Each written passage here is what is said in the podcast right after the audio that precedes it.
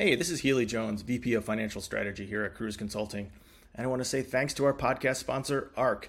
At Kruze, we've got a number of clients successfully using ARC to manage their deposits, payments, access financing all in one place. One of the things that ARC provides that's really great is over a quarter of a million dollars in FDIC coverage. Their insurance program goes beyond the standard limit and it secures up to five and a quarter million dollars. So startups that have even more cash than that can go and access treasury solutions that provide yield and safety. If you're a startup looking for a secure financial solution that can help you scale, please check out our sponsor ARC at arc.tech. So when your troubles are mounting in tax or accounting,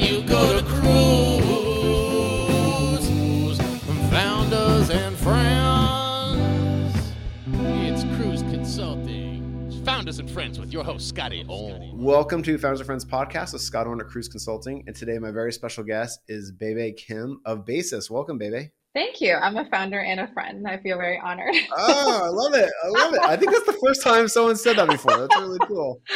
Well, I love it. And maybe start out just by retracing your career a little bit and telling us how, to, Sure. how you had the idea for Basis. Yeah, absolutely. So, first of all, Basis uh, creates FP&A software for forward-looking finance teams, and I got the idea because this is my third company, and um, I'm a founder through and through. So, uh, you know, every each company I learn something new, and it all culminates into sort of professional management of the company and what that means, right? And so boils down to FP&A. Um, absolutely rely on the FP&A process for deciding what budget to uh, invest in where. And as a CEO and co-founder, you get a bunch of money from VCs um, or other funding sources, and it's just you know put, placing bets, right? And so how do you place bets? How do you place calculated bets that will pay off? And FP&A process is the process that gets you there um, or gets you comfortable making those decisions uh, by yourself and as a team. And so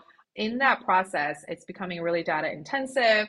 Um, lots of financial systems data is needed to create this process.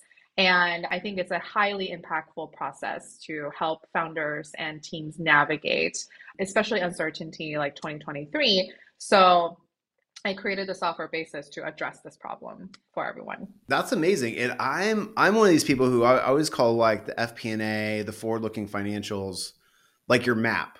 You're Yes. going you're, as a founder, you're going on this journey and you kind of know where you're trying to go, but often there's a couple it's like a Pirates of the Caribbean movie. You know, Johnny Depp gets gets waylaid a couple times. Yes. And that happens to all founders too. And so knowing how much runway, how much fuel in the tank you have is so helpful. And also knowing if you're not executing, like if you're not hitting your plan, right. that's super important. Or the converse, like say you're just kicking butt and oh my gosh, we can go faster or we can raise more money and go faster.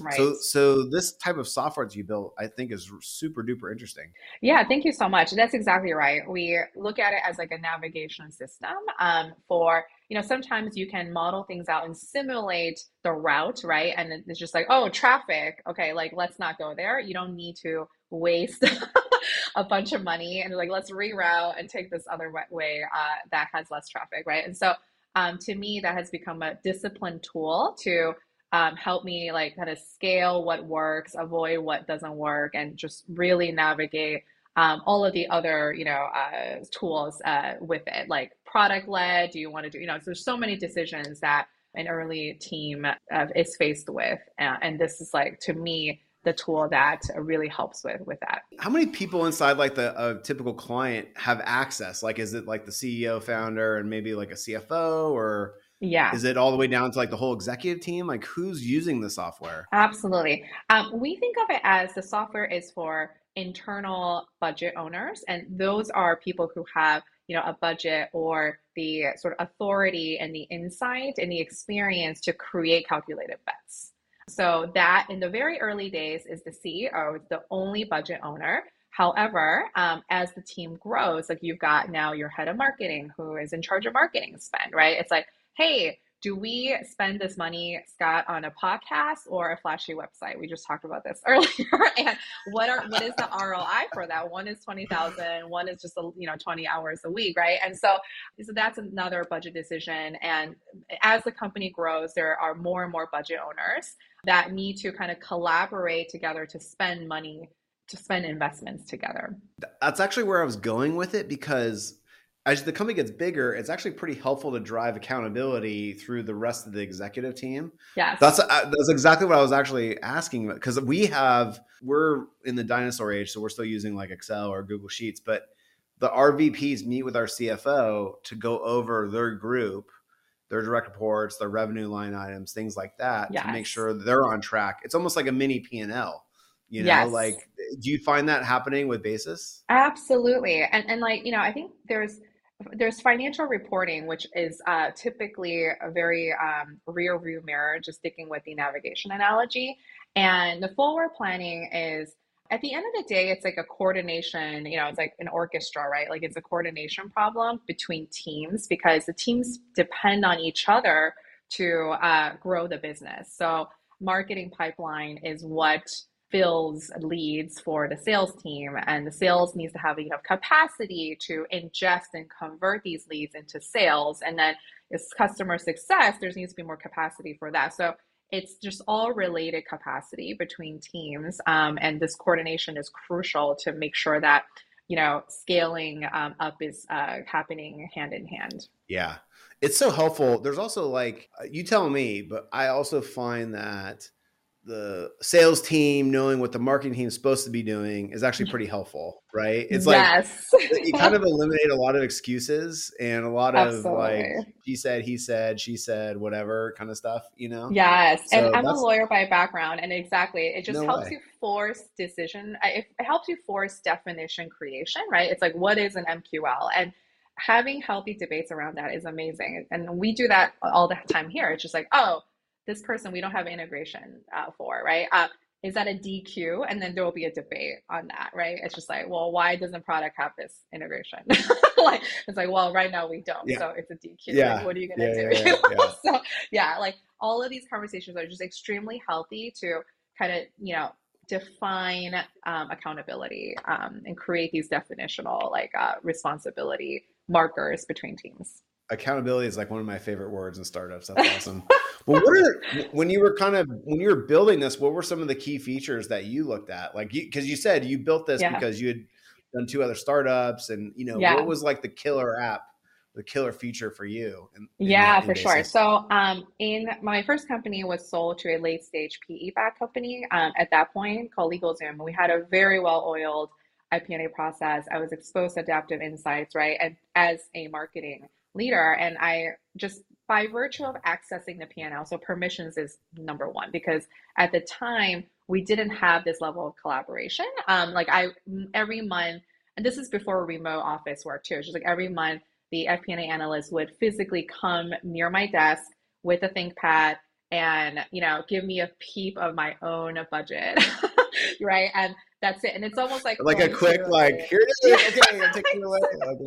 right, right, right. Exactly. It's like this really like it's like a privilege, right? And then it's sort of like going to Chase Bank where they have this like screen and just like, oh, don't show anyone else. And you know, and I'm like, wait, this is my budget. Like I don't really know what's going on um, and how it impacts the big picture. And then we would get this like flashy quarterly review uh, by the CFO once everything is like you know, consolidated and reported upon. And at that time, I'm like, oh, yeah, great. Like, I knew this already, or like, I didn't know this. I wish I did. Right. And so I think collaboration is just key uh, for me, like granular permissions around um, the slice of the budget that you're responsible for. Because if you don't have access, how can you be accountable to that? Yeah. Yeah. You, or, or you're making changes too late like the quarter's already right. baked and you find out that you know you're behind or something like that. That's the worst. Right. Exactly. uh, that's really cool. And then when i was spending some time on the website you've got like a lot of integrations. Like how how did you architect the product? Like you yeah. open apis and pull everything in? Is that the idea? Yeah. Yeah absolutely. So i think there are two categories of integrations. One is native so they're highly consequential like erp integrations right? Like we need utmost granularity in that um, and then the other category is just like, hey, your driver based data that needs to come through. And it, it we outsource that to integration partner because it would take forever to build each of them. We're in a lucky era where we can experiment um, rolling out a product like Basis because um, up until this day, like payroll data wasn't even you know available through an API. It's like the most close set of financial data. And shout out to Finch, um, who recently raised a fund again. Who I'm happy to be an early investor in Finch, of course. Right? Oh, nice. So, yeah, yeah, yeah. And so they are experts at this data set um, and APIs to it. And it's just great that they're empowering this whole ecosystem of financial applications that didn't exist before. FP&A is a use case, but there's also other use cases around uh, yeah. uh, compensation and, and whatnot. So really exciting trend there too. It's just like this availability finally of structured, unified financial data from these, you know, heavy uh, old school systems. Hey there, this is the VP of Financial Strategy at Kruze, jumping in to thank our sponsor of this podcast, ARC. At Kruze, we have a number of clients who are successfully using ARC's fintech tools to store deposits, manage payments, get financing, earn yield, all in one place. But another thing that's important about ARC is that they have a heightened security and safety feature. Because they partner with globally recognized banks, they're able to offer an FDIC coverage over $250,000. In fact, they offer up to $5,250,000 in FDIC coverage. And if you have more cash than that, they have treasury solutions that can provide yield and safety for even more money. So if you're looking for a comprehensive financial solution that can help you scale, check out ARC. Go to arc.tech. Thanks again to our sponsor, ARC. It's huge. The payroll companies, they they are opening up a little bit now, but yes. there's a whole qualification. Except for Rippling. Yeah, I, uh, I haven't checked on Rippling lately. We did an integration with Rippling a long time ago, but we haven't. We don't really use it that much. But I I do need to check with them because I know they jump. They're every there's whole hoops you got to jump through and things like that. Exactly. Like no, the technology is there. It's just like you know the charging around it. Who can yeah that sort of thing, right? Yeah, but yeah, suffice yeah, it to say, like it the, the data is available for the first time now. So apart from even FP&A tools, I'm just super excited to see financial applications. I know, um, I know, it's so nice. Yeah. it also just goes in. You know, you can create new products like what you've done at Basis, and then also just better for everyone. The whole ecosystem yes. is better off because they can see what's going on. That's it's, right. It's really really cool. Was yeah. there like a specific, you know, your, your previous companies? was there a specific this is real dorky stuff but like a specific line item like a problematic line item like the r&d team oh. or the marketing team the sales like was there someone who just drove you crazy oh it's you hilarious because yeah well it's it's so funny because let's be real it's the legal you know professional services line item that's always the what what did i spend you know $48000 on which was the premise of my last company, Atrium. There's a lot of start. There's a lot of lawyers that listen to this podcast, so they're all freaking out right now. Right, yeah. exactly, and and it also it's just like you know it, it has to do with bookkeeping too, right? It's just like, are you incurring a service that you didn't receive an invoice for yet? Like, yes, legal. like I started incurring this service, and so also like, is it happening on the right month? And you know, so lots of these like heavy hitting one time expenses with lawyers and whatnot. Like a, a, lot of the misunderstanding is just like which month does it happen in, right? Um, how to how to so, accrue it in the right months, basically. That's right. And yeah, so that's, that's, like that's accounting one on one right there. Yeah. Yeah. Yeah. Yeah. The law firms they they invoice like two months later, yeah. and you don't really know what's going on, and then right. they're pretty big invoices, and so they are. Yes. We have a lot of companies that like get you know they get a stomach ache around that stuff. So that doesn't surprise right, me. Right. It's just like whoa, right? And then so there's a lot of uh, those types of things. Um, and then commissions is another one. Like everyone's like, whoa, you know, where where did this come from? And just a lot of these like right like one-off things that um, otherwise yeah i think marketing is always very granularly broken out um, usually r&d early stage r&d headcount is the biggest driver of that and which is why the headcount plan when you have like you know all the data together can really inform you how much how many months you have left totally that. yeah. Yeah. We always say like 70% of all startup spend is headcount Like it's just Yeah. it's kind of that simple. It's almost it's like this it's like a Moore's law kind of rule. That's that's every startup does. It spends them that kind of money. That's right. Is there like a wish list or things you're working? And, and you don't have to break any news here. I just always like to ask this question in, case something's coming Only out. on Kruze podcast now. Yeah. yeah, yeah. But like, what, Um, what's your what's your dream dream thing that you're working on, or Yeah. or maybe it's a sector you're trying to get into. You know, Right, you're no, like, absolutely. oh gosh, the healthcare sector. If we could just get in there, we can make a lot of. Yeah, no, actually, Scott, it's the early stage sector, right? So traditionally, um, enterprise uh, FP&A SaaS is a, an established brown field, meaning like there is a G2 category or 10 around it, right? And people necessarily need it because there's so much complexity around, like, there's all this like financial operations debt that are deprioritized until Series D. And then everyone's like, oh my God, like now we got to get serious. This is a priority now. We have too many entities. We can't even, you know, consolidate our financials together. Like that's when that category of software usually comes in. Um, we know that. And the the features around that are like scenarios, um, com- you know, comparison, storing versions, consolidation, right? Um, however, like I think what's really interesting is just like more of a mid-market earlier stage segment because that is pretty green and early adoption oriented. Um, and it's it happens in Excel, right? Um, and the the whole API thing is new. Financial systems as a discipline is new um, because knowing how to model in Excel is slightly different skill set than like knowing how to sort of like implement a tech stack, if you will. And that is like a growing role um, in light of like how financial systems are impacting our um, financials today. Totally agree.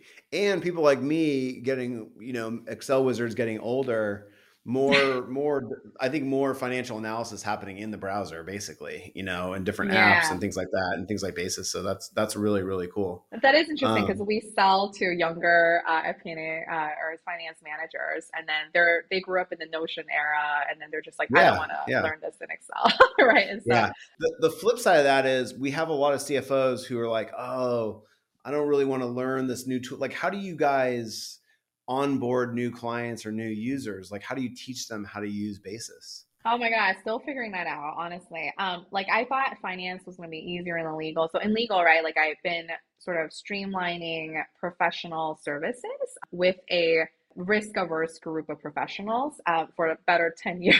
So, and and like take a LegalZoom, for example, it's just it's like 150 plus sort of like streamlined legal products, like defined value-based pricing, right? And so um, I think change in this industry comes from um, that first. It's not even about a tool; it's about a mindset of like, hey, are, am I billing for uh, hourly still? You know, or am I open to doing this value-based deliverables?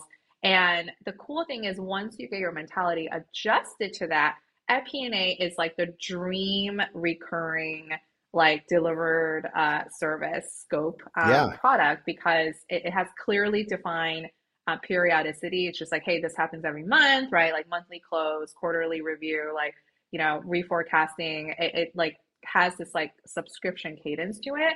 And once you start to charge subscription fees, which you guys do, um, then it incentivizes the teams to become maximally efficient, which Excel just isn't at a certain point. So, Yeah. You also, I think, also what you're touching on is like you, like your tool, your service has an incentive incentive to become even more efficient itself too, and save That's everybody right. time because your That's profit right. margin goes up.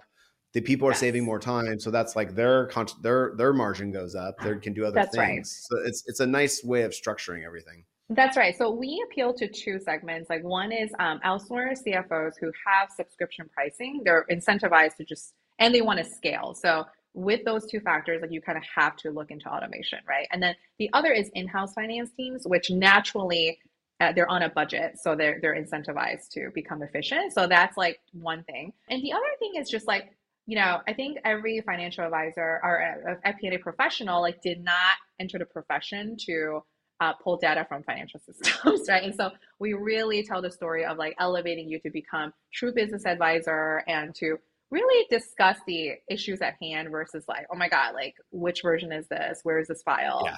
Uh, file management and you know doing The that worst kind part of of the job because Yeah. it's keeping you from doing what you need to do, and you're that's right. formatting or downloading or whatever.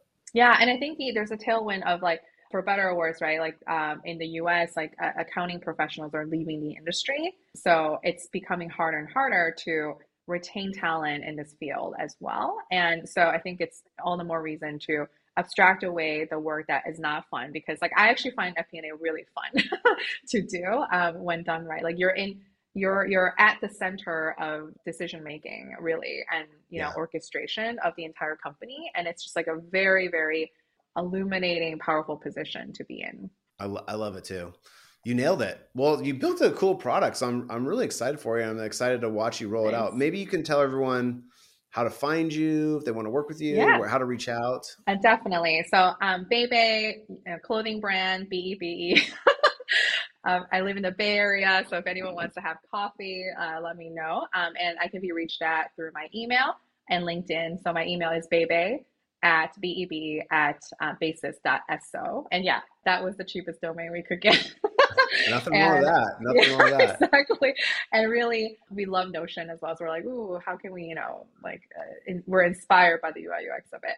Uh, but yeah, like, uh, would love to hear from everyone. I also, you know, invest, advise, do a bunch of startupy things on the side and would love to just like chat with whoever is down. I love it. Well, thank you for taking the time. Super cool.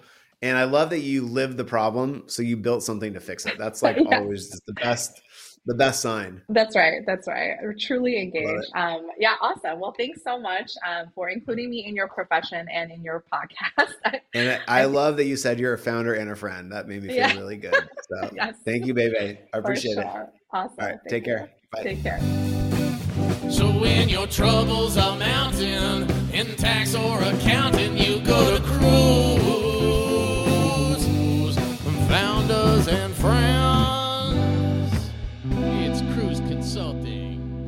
And friends with your host, Scotty Orn.